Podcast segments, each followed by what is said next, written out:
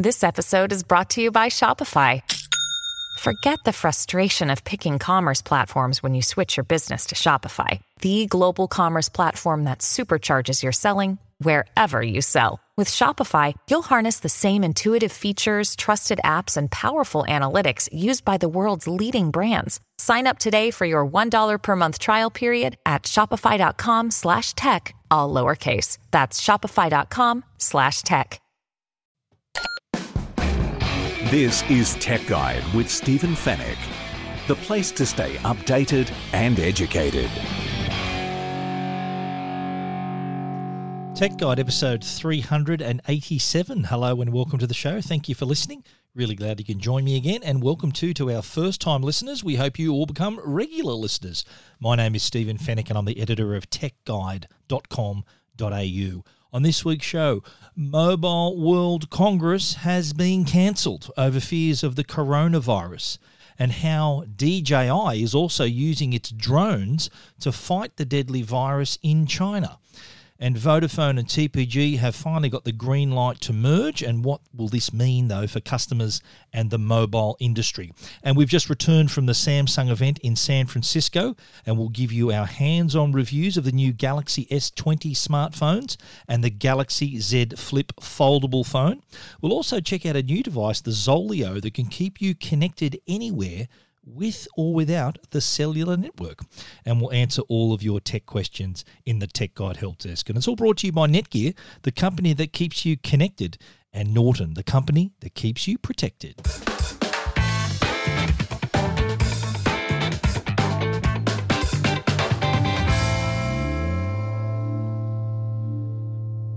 Know in last week's show we were talking about the companies that were pulling out of Mobile World Congress. Uh, well, fast forward uh, less than a week later, and we were given the news that Mobile World Congress has actually been cancelled altogether the, the growing number of companies, the vendors and uh, other companies like tel- telecommunications companies, even retailers who were not not uh, making their way, not traveling to Barcelona for the event. They were just adding up and adding up. And so, what the GSMA has done there, that's the group that runs Mobile World Congress, they've taken the unprecedented and really dramatic, made a dramatic move here and just cancelled the whole show. And it's, of course, over fears of the coronavirus and uh, people weren't willing to travel to Barcelona. There would have been a lot of companies traveling from China uh, and from Asia in general. So uh, it was, uh, I think GSMA thought, well, we we got no choice here but to but to cancel the show. And, and this is the first time I think in the 34 year history of the show that it is actually being cancelled. So it's uh, it's a, a, a, bold move and one I think that they made they, did, they didn't make this lightly uh, before the announcement to cancel. They were assuring attendees uh, which would have included myself. I was due to fly out this week. I'm obviously not now. Uh, but they did they did uh, were reassuring people that they would have uh, uh, extra extra hygiene stations and encouraging people not to shake hands and things like that. There were moves before the cancellation companies were cancelling their press conferences. They weren't uh, they, they didn't want to gather up thousands of people in the same room. Uh, for fear that they that even if one person had the virus and it could spread it anyway, uh, out of my hands. I'm now not attending the show. I was going to be a guest of Oppo, the Chinese company, and as a result of the show's cancellation, Oppo got in touch and said, well, without a show, we are not going to launch our product. We're going to postpone the launch because you got to remember this is the platform where a lot of the companies, a global platform where the companies launch their products in front of the world's press. Oppo being one of them, and there's a lot of activity pre-show. So in the days leading up to the show, it wasn't due to start till Feb 24, but I would have been on the ground February 21. So those three days before the show proper would have been these press conferences, launch events, all this pre-show activity, uh, which now uh, I think I think every every company that I, that uh, had planned pre-show activity has pulled out and cancelled their events. Oppo said we're going to have uh, a launch event in March. They don't know exactly when, and they don't even know exactly where. So we're going to have to wait for that. Uh, the the other company who was uh, who had asked me if I wanted to go along, they were keen to get me to their launch was Huawei. Um, ironically, they are still, uh, even though they're one of the bigger Chinese companies, they are still trying to have a European launch of some shape. Uh, they're launching the P40 Pro, uh, a device that will, like the Mate 30 Pro, won't run have won't have the Google Play Store. It'll be like a an Androidless device that it, it really takes a lot of uh, expertise to install the Google Play Store and get it running like a normal Android phone. So they're still up at, at the point of recording. I'm, I'm, recording on a Monday, and they at this till this point they haven't they have not um, made they haven't cancelled any any event. They haven't uh, said that they're not having a launch. So we're waiting to see. They, they said they were going to try have some launch in, in a, a location in Europe. I think was the was the was the wording. But what impact is this going to have on the mobile industry? And, and the impact is going to be felt around the world because you have to remember that the show is a, a place where not only are new phones announced and unveiled to the press and shown off like that, but it's also a place where telecommunications companies, carriers, retailers, buyers, people come to the show to touch and feel the products so that they know that they know exactly what to expect. They can make their deals at the show. That's often where the deals are made. So the the the place where it normally happens not being on now, these meetings now have to take place either via video link or in some other capacity, whether people have to travel to, uh, to other parts of the world now to have these meetings the effect of this is really going to to, to show, uh, and and the result will be the most visible. The visible, uh, the evidence of this will be that that phones are going to be delayed. The launches of these devices, normally planned for the months following Mobile World Congress, will now potentially be late towards the first half of the year, and potentially even in the early of the, in the second half of the year and and that's just in that's just on the sort of the top level delays here.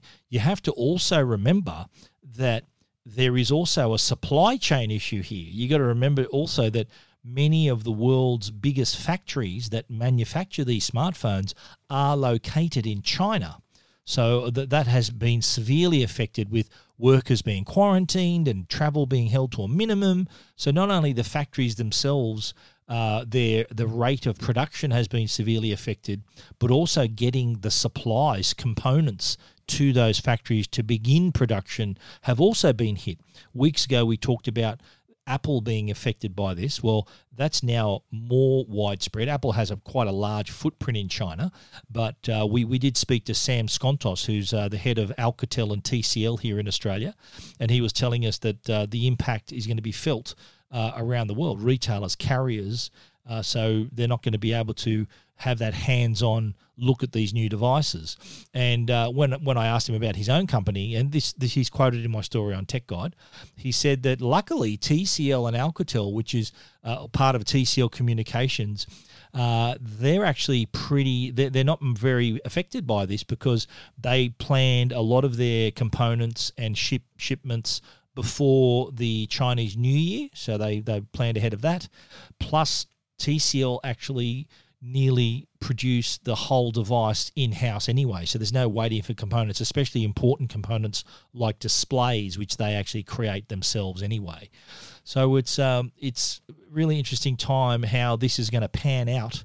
And whether that new smartphone you were hoping to get within the next few months, how soon before we actually see it on the market, whether this is going to have a real impact on the, the launch windows.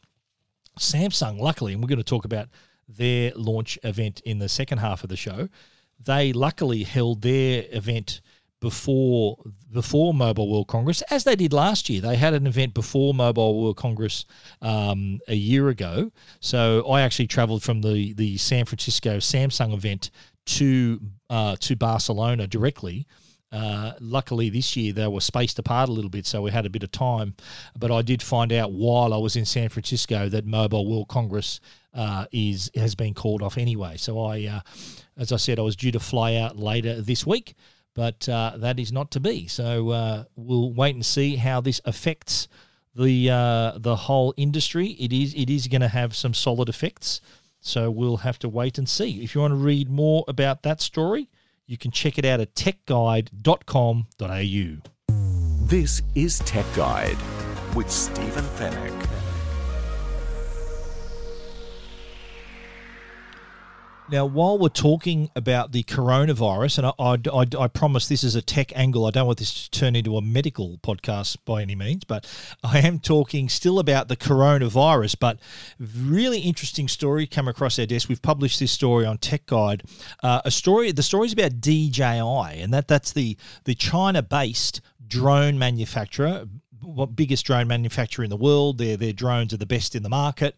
Uh, they're I call them like the Apple of the drone world. Their their products are really cool, really easy to fly, uh, really really nice range they've got as well from entry level all the way through to pro level, and even use their drones in various industries, including you know agriculture, telecommunications, obviously photography, but they, they've really evolved the product into this amazing thing. And the latest news we're hearing is that they are actually using their drones to fight the deadly coronavirus in China.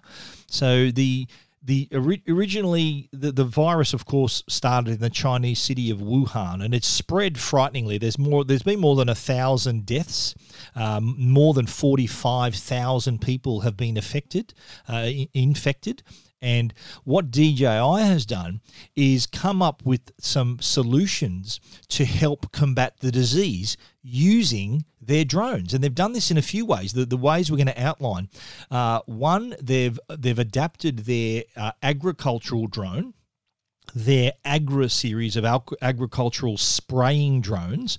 So, what they're doing with them, they're spraying a chlorine or ethyl alcohol based disinfectant from the drone. So what they're doing is they're spraying more than 3 million square kilometers in Shenzhen alone and thousands of other counties across China. Areas that they're spraying include places like factories, residential areas and hospitals. They've covered more than 600 million square meters uh, and doing it 50 times faster than they could using the traditional methods. And, and the whole time they're doing this, because it's done by drone, which is like doing it remotely, they're not putting a single person in danger or exposing them to potential infection.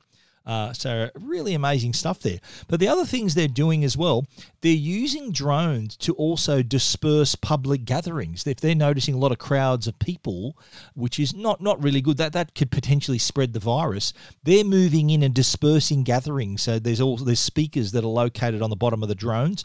They're even flying banners uh, on the drones as well to advise people on the precautions they need to take to stay safe. Um, they're also attaching thermal cameras to the drones, which are then used to monitor the body temperature of medical staff and identify if there are any new cases of the disease.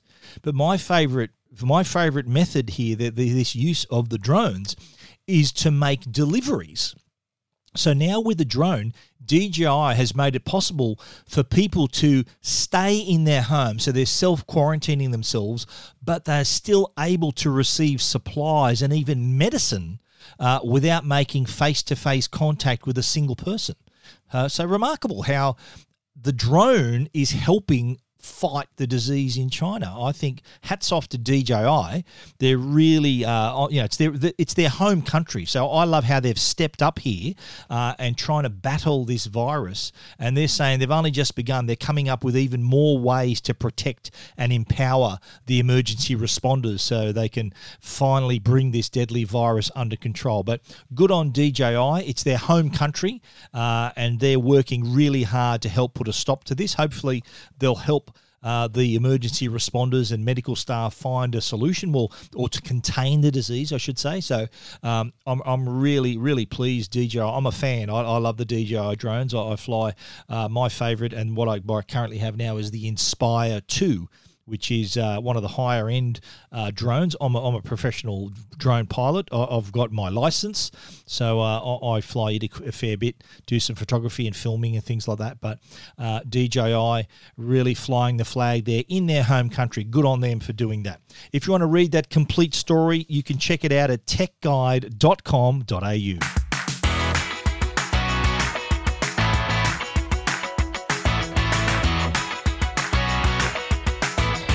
Okay, moving on to a non-coronavirus related story, and what we're talking about now is the new the Vodafone and TPG merger. Finally, the merger has been given the green light in the federal court, so this fifteen billion dollar merger can go ahead. Uh, the company can move forward uh, with their 5G rollout, with their broadband uh, expansion. So they are going to be, I think, quite a formidable opponent when it uh, when the this entity is finally formed. I think they're going to operate under the name TPG, by the way. So uh, it's not just it's not going to be called Vodafone anymore. I'm pretty sure that uh, the this combined merged entity is going to go by the name of TPG. And you've got to remember what each is bringing to the table. Uh, Vodafone obviously has their cellular network, uh, and TPG is bringing their broadband connection, their broadband network, which is second only to Telstra. They've got the second most number of customers on broadband in Australia after Telstra. So that's that's quite a uh, an achievement there, and you can just imagine when these two companies they they combine they combine forces there, they join forces, what we can expect now as a customer I think it's going to be really, uh, they're, they're going to really up the competition here. I think the winner is going to be the customer.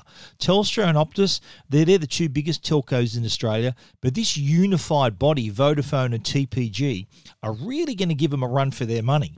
Now, the federal court action most recently was instigated by the ACCC, and they have 28 days to lodge an appeal.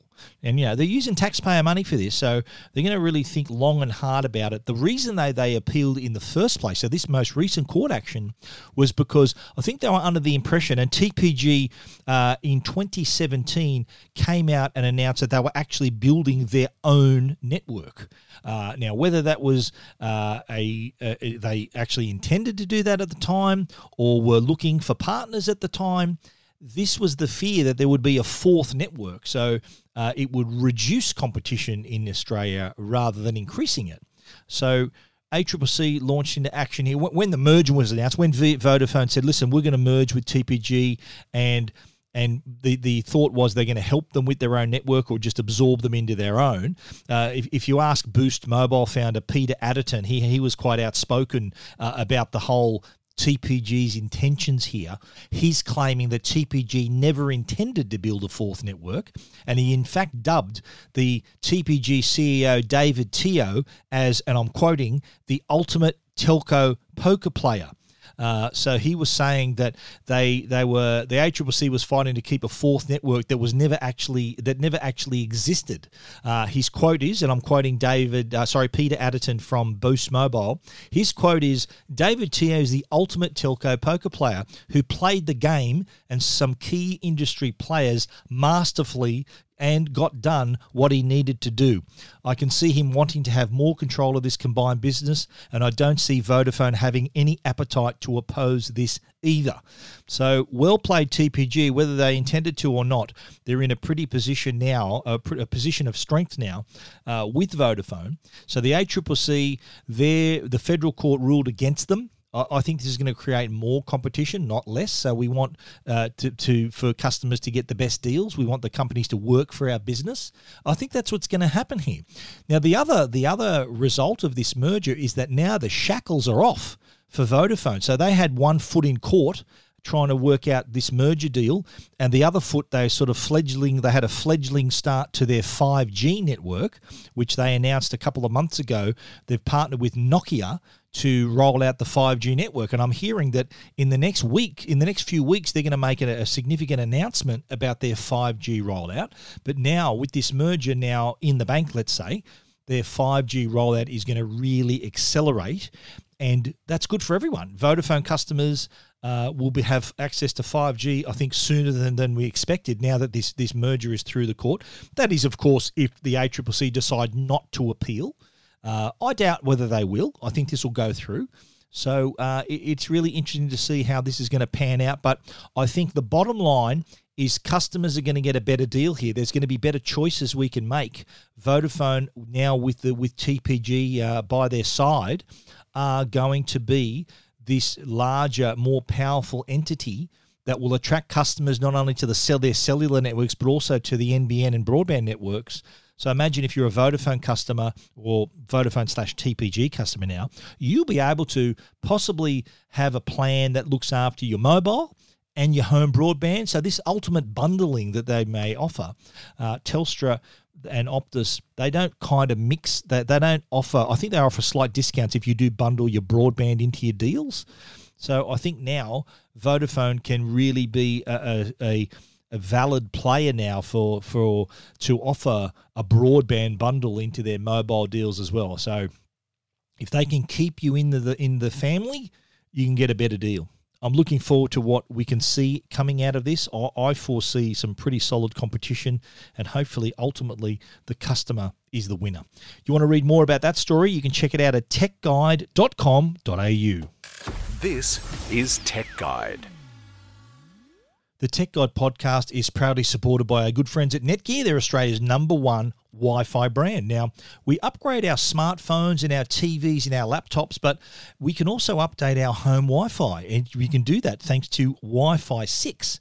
Now, we all watch our shows on streaming services, so imagine now having the newest line of high performance router that can give that streaming experience the VIP treatment. The Netgear Nighthawk Wi Fi 6 routers give you ultra fast speeds and wider coverage throughout your home. You get four times the capacity compared to today's routers.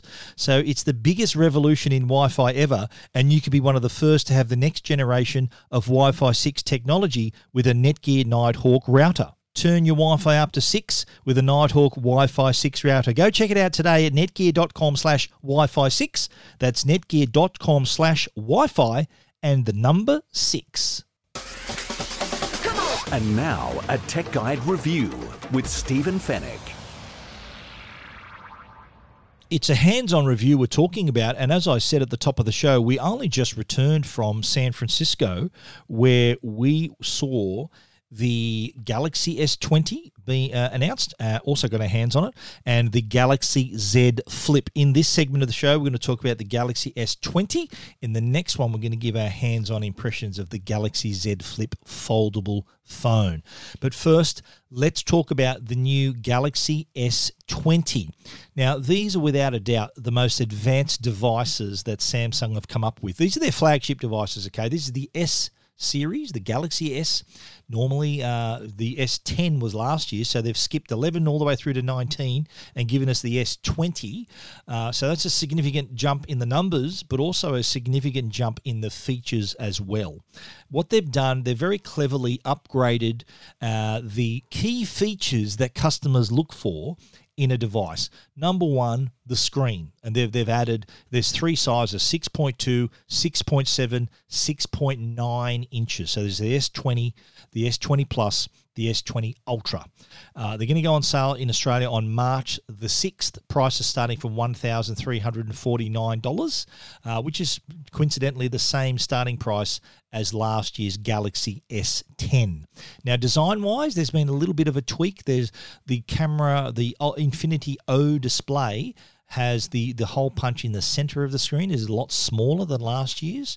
The the screens themselves though are 120 hertz. So what that means is they have a similar refresh rate to your television.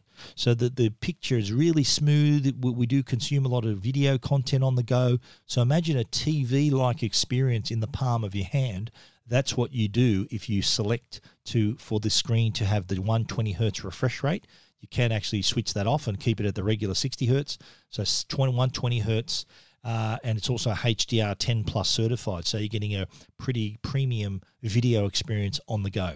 Uh, the other design changes, I think the the bezels, the edge to edge look of the screen uh, is even greater, but without the uh, the curved screen. Remember how last year's model had a pretty severe curve? The edge sort of uh, merged with the back of the device. This is slightly flatter, but it still gives that edge to edge appearance. But the biggest change, of course, is on the back, and this is where the camera housing is located. So gone is the row of cameras across like horizontally on the back of the on the back of the phone, and in its place is this rectangular housing, which is actually looks a lot like the the iPhone 11. And I think that's another reason why app uh, by Samsung didn't want to call this the S11 because it would have sounded a lot like the iPhone, which was released almost six months ago. They didn't want to be seen to be playing catch up on, on the number. I think they didn't want to be seen to be uh, being coming second to Apple. So hence the reason why I think they've jumped all the way up to 20 for their naming convention there. Uh, the camera though has is pro level now. The the, the resolution on the S20 Ultra, uh, all they've all got triple camera systems, but what the S20 Plus and the S20 Ultra add are depth vision lenses. So they're time of flight lenses that help you get sharper portrait images and things like that. But all the way up to the S20 Ultra, what you've got at your disposal is a 108 megapixel wide angle camera, 48 megapixel telephoto camera, and a 12 megapixel ultra wide camera. So you, the the photographs that you can take on this and video, they shoot 8K video, by the way. So they can shoot that kind of resolution is remarkable. And uh, the the other feature, the, the the S20 Ultra has 100 times zoom.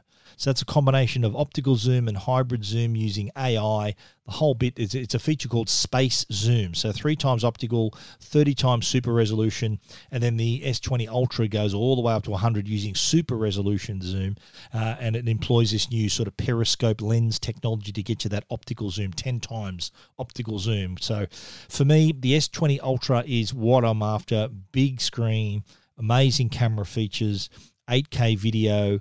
5,000 milliamp hour battery. Again, tick in the box for one of those features. The features that they've, they've identified, I think, screen, battery, camera, and of course, they're all 5G compatible. So, really got an eye for the future here. The S20 and S20 Plus are available in 4G and 5G variants. The S20 Ultra only 5G while we're on the camera though, I do want to mention one amazing new feature. It's really clever. It's called there's this new mode on the camera called single take. Now, have have you ever been in a situation where you're thinking I want to like a great example is when someone's at a birthday party, they're blowing out the candles. Now, what do you do in this situation? Do you shoot a video? Do you take a photo, try to time it? What do you do? Well, with single take, Samsung has sort of taken this decision off your hands. With single take, it allows you to do it all. You can capture a 10 second video, then it shoots photos from all the lenses, creates these fun little clips, cropped ultra wide shots, gives you boomerangs and mono clips and mono shots. So you've got like 10 different versions of what you just took a photo of, videos, pictures, and then you could just choose which ones you want to keep, which ones you want to use, which ones you want to share. It is a really smart new mode on your camera. I think one that Samsung uses, Galaxy S20 users, users will love. Really clever. Now, the device itself, I mentioned the battery. The battery levels, the capacity is 4,000 milliamp hour on the S20, 4,500 on the S20 Plus, and 5,000 on the S20 Ultra. That's like days of battery use here. The S10 battery life was phenomenal, lasted a day and a half up to two days. I think with a 5,000 milliamp hour battery on the S20, despite it having this really big screen, 6.9 inch screen, I think it's going to be uh, it's going to be like two day battery life for sure. I'm looking forward to getting my review unit and uh, and running it through its paces. Uh, on the 5G connectivity, I think that's another tick in the box for these devices for customers who are thinking of it's kind of future proofing the purchase where if they, they they buy a 4G phone, that 4G is not going anywhere and you know not, won't for years to come.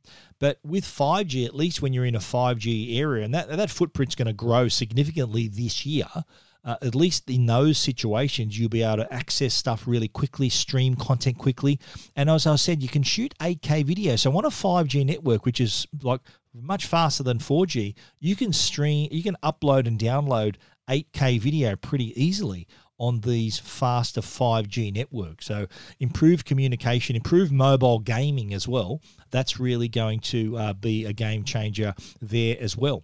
Uh, the Galaxy S20, S20 uh, Plus, and S20 Ultra.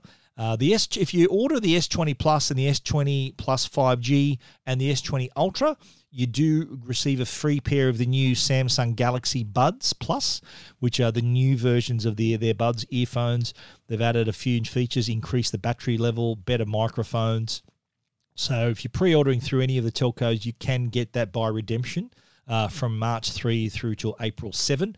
Pricing, as I said, starts 13.49 all the way up to the top 22.49. That's still cheaper than the top of the line iPhone, by the way. So Samsung, I think, are in the ballpark here. So uh, I think there's a phone to suit everyone. The S20 Ultra is also maximum uh, up to 16 gig of RAM and 512 gig of storage. So just on the performance side, it's got nanometer processors, but also this amazing amount of RAM. That's the laptop level RAM that you can get as well. Uh, I was a guest of Samsung too. I should disclose uh, for to cover the event over there. They uh, I travelled over there as their guest, and all of my stories you can see that I've stated that. Just uh, so it's pretty transparent. Who took me there? I can't fly there by myself, so they they uh, invited me as a guest to the events. So uh, the S20 Expect to see that in stores on March 6. And if you want to see our hands on story, our report, and even our video, you can check all of that out at techguide.com.au.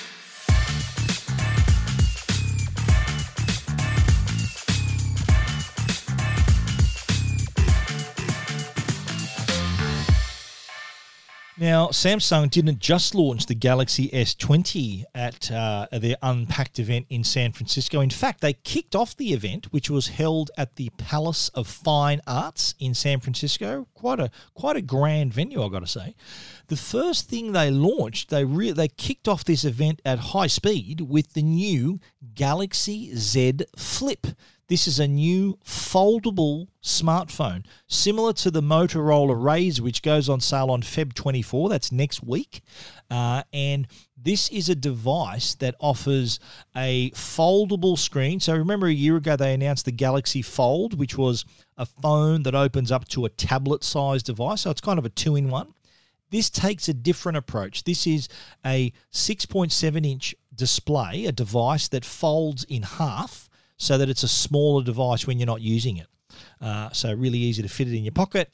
I think it's kind of aimed at your more style conscious customer, someone who is more about fashion and trends and the look of a product rather than the raw specs. So, spec wise, in terms of cameras, speed of performance, it is not a, not far behind the S20, but it's not at the S20 level. The S20 is the flagship, so that's the the latest and greatest. This sort of comes in uh, slightly slightly behind that, yet still pretty powerful and holds its own in the market. Um, and this was probably, I think, the worst kept secret. Uh, the before the event, I wrote a story a week before, and you heard it on the show all of my what we can expect to see predictions were absolutely spot on. There were so many leaks before this event, including for the Galaxy Z Flip. In fact, the day before the event in San Francisco, uh, the Oscars were held. Actually, now a couple of days before, the Oscars were on. So on Sunday, the 9th of February, so the, the day that I arrived, in the evening, the Oscars were held. And during the Oscars, they actually played an ad for the Galaxy Z Flip before it was even announced. So they did kind of let the cat out of the bag themselves, but there was a flood of leaks and other other little pictures appearing online and videos and things like that. So uh, it was it was no surprise, but you know what? It was amazing to get it in my hand. I did have some hands-on time, and there is a video of that on Tech Guide as well. Uh, it is a really impressive little device, 6.7 inch screen, and when you open it, you can actually uh, position the hinge at different angles. So you can actually open it up like as an L shape, like a laptop, and sit that on your desk. So if you uh, well, maybe want to take a selfie, it becomes its own stand. So you can do that, shoot video, FaceTime, video calling. Uh, Skype calling, whatever. It's not FaceTime. That's not. That's iPhone and iPad. But uh, the, you can do your video calling in that position as well. You can even. They're saying that you can uh, watch YouTube in that position as well. So as I said, the phone becomes its own stand. There are photos of it in my hand in that position, and also resting on a on uh, a surface as well.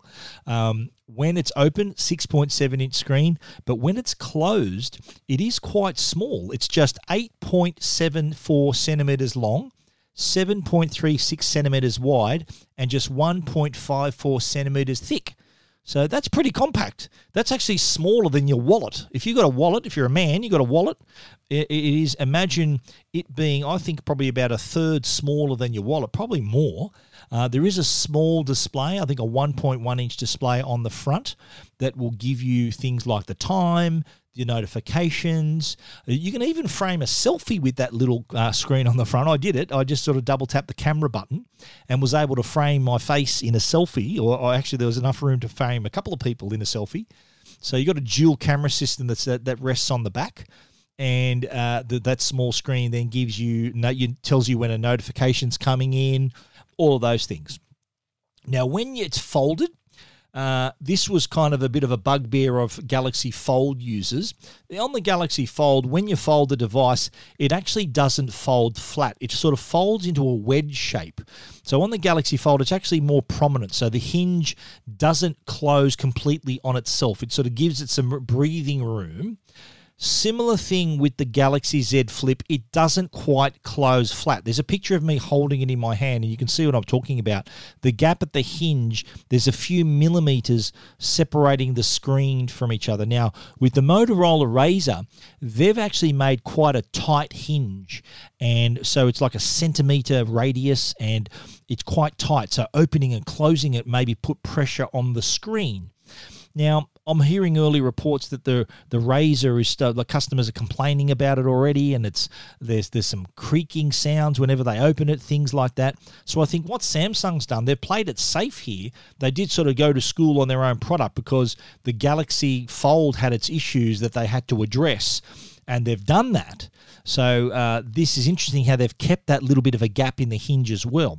Now, the other thing too to, to take note of is the screen on the Galaxy Z Flip is actually not plastic. It's actually made of an ultra thin layer of glass, would you believe? So it's glass that folds. So there's a slight difference in texture, there's a slight difference in the feel. You can see the crease slightly when it's when it's opened. When there's content on the screen, you don't see anything. Very very much like the Fold in that regard, but um, it is still pretty impressive. But really really amazing technology. They can they can fold a piece, an ultra thin piece of glass instead of plastic, which is what all the other foldable screens, including the Galaxy Fold and the Razr, that's P OLED, which is plastic OLED. But really impressive though. In your hand, uh, like it's it's one thing to see the pictures, but get this thing in your hand. I think this is going to be a really popular product. Samsung never gave us a release date. We're expecting maybe in two to three months we're going to see this. Maybe they're going to let the S20B have its own launch window. Then we're going to probably see uh, some announcements around the launch date. We're also going to hear about pricing. What Samsung has confirmed, though, is that this will not be more expensive than the, the Motorola Razr. Motorola Razr is going to be about $2,699. In fact, that's its exact price, not about. It's its exact price when it goes on sale next week. Samsung is saying it will not be that expensive. So it's going to be cheaper. My estimate is it'll probably be around the $2,100, $2,200 mark, which that's $400, $500 cheaper than the Motorola Razr. Interesting to see how these two go head to head. Colors available will be mirror black, mirror purple. They're going to be the launch colors. And then later this year, you're also going to have mirror gold, which uh, will look really interesting. If you want to read more about the Galaxy Z Flip and see it in action, you can check that out at techguide.com.au.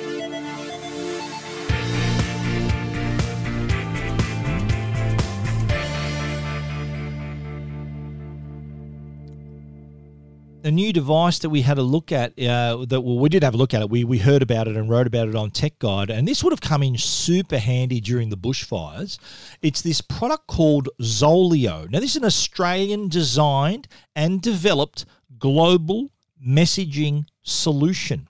Now, it looks like a Wi Fi hotspot. Uh, so it's designed to give you connectivity whether you have cellular coverage or not. Now, imagine in the recent bushfires, that was a, an unfortunate example where in the, in the devastation, not only were homes being lost, trees, animals, and unfortunately people lost their lives and their homes, but the infrastructure was also destroyed. So the cellular towers all gone, the power cables all gone. But a device like this could have potentially been a lifesaver and, and a way for to keep the lines of communication open. So what this is, it's actually a satellite solution. So how it works is it connects to your mobile device. So you install the Zoleo mobile app and then the Zoleo device connects to your device to your smartphone via Bluetooth. Now the Zoleo can connect to either a cellular network if it's there or to a satellite network in the event the cellular network is not available. So it can connect to the Iridium satellite network, which takes advantage of this global coverage through 66 low Earth orbit satellites. So if there's no cellular connection, it can ping your messages and emails through a satellite system. So, uh, as I said, potentially a life saving device that would have been able to keep those lines of communication open. That's the first thing they try to repair in these devastation, these emergency situations, is to get the lines of communication open. So repair the cellular towers. That's why Telstra and Optus were so active in those areas, trying to repair the infrastructure. Now, in this instance, the Zoleo would have given people in those areas, still would have given them the ability to communicate uh, to, via the satellite network. So the device itself is pretty lightweight, 200 hours of battery life, which is pretty good. Will operate in temperatures between minus 20 and 55 degrees Celsius. Has a shock resistor. It's got an IP68 rating, so it's water and dust resistant. Uh, you can wear it tethered to a backpack on your belt, mounted in a vehicle. Uh, on board are features like a check in, weather forecast, and 24 7 worldwide SOS alerts as well. Uh, so, really good system where you can buy the device outright, $345, and then you can pay for a monthly plan between 32 to $80 a month. And with that, you get an Iridium email address and, a, an Iridium messaging service. So it allows you to keep communication lines open no matter where you are in the world and no matter whether you have cellular communication or not. Really interesting device, the Zoleo. Uh, Australian designed and developed too, by the way. So uh, good on us Aussies for developing something like that. But if you want to read more about that, you can check it out at techguide.com.au. This is Tech Guide with Stephen Fenech. The Tech Guide podcast is proudly supported by Norton. They're the company that can keep you and your family safe online. Now, we live in a world where we're constantly connected and cyber attacks are more prevalent than ever. Everything from phishing scams and ransomware to online predators and big data tracking our every move. Cyber threats have evolved, which is why Norton has as well. The new Norton 360 gives you next level protection, combining the power of device security and a secure VPN to help keep you and your family safe and private online. The new Norton 360 is all in one protection for your devices and online privacy. It's available now and at leading retailers or au.norton.com. And now, answering all your tech questions, the Tech Guide Help Desk. Yes, welcome to the Tech Guide Help Desk, uh, brought to you by our good friends at Belkin. Belkin is the place to go if you're after cases, cables, charging solutions. They've got them all for you. Uh, we received a couple of messages this week, uh, emails. Uh, one was from a former iPhone user who has switched to Android, and they are saying that they, he has a lot of trouble receiving emails from certain people. Now, uh, he's talking about iMessage, and this is a really easy problem to diagnose because if you are switching from iPhone, and I do this regularly, I test out all kinds of phones. I switch from Android to iPhone and vice versa often. So, but before I take my SIM card out of my iPhone, I go in and I turn off iMessage and I turn off FaceTime. What that does, it tells my Apple ID, so my my identity on the cellular network, it tells Apple that listen, all my messages are going to be routed through the cellular network from now on, not through uh, my through using data, the data connection, because iMessage is a iPhone to iPhone connection. It's it's secure, uh, encrypted end to end, but it doesn't use the cellular network to go out. It uses a data connection to get that message going.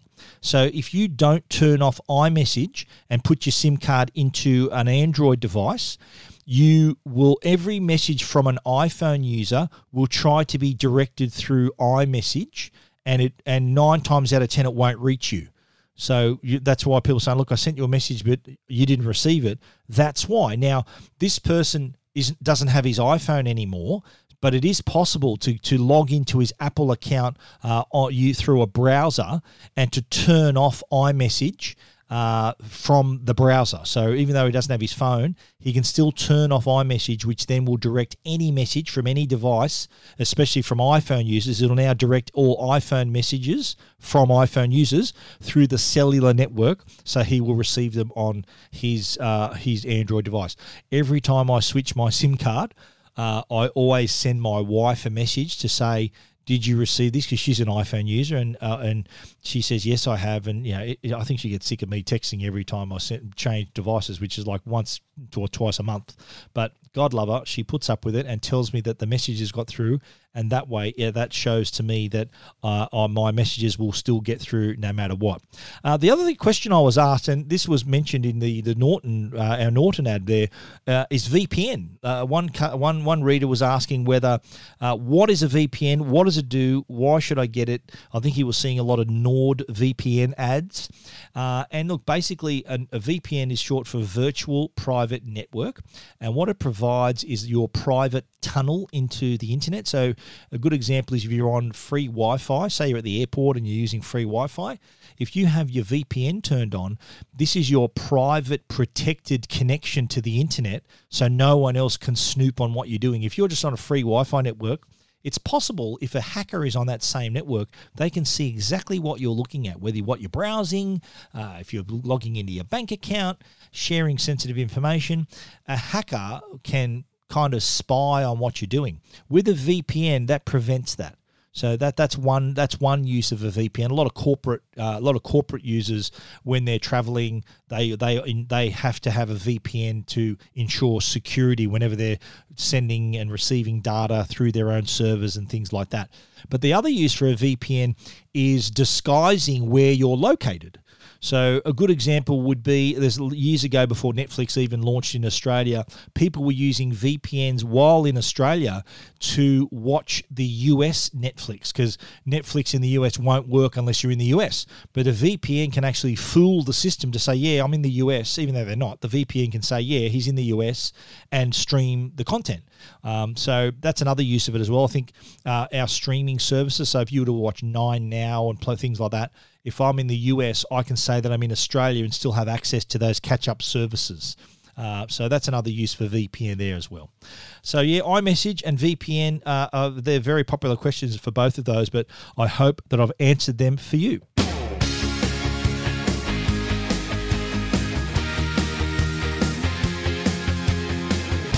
And we've reached the end of our show for this week. We hope you enjoyed it. Everything we've talked about, of course, you'll find at our website, techguide.com.au. Please head over. We do, we do love your support. We love you reading our stories and offering us feedback. But also, if you want to get in touch with us, please do info at techguide.com.au is the email address.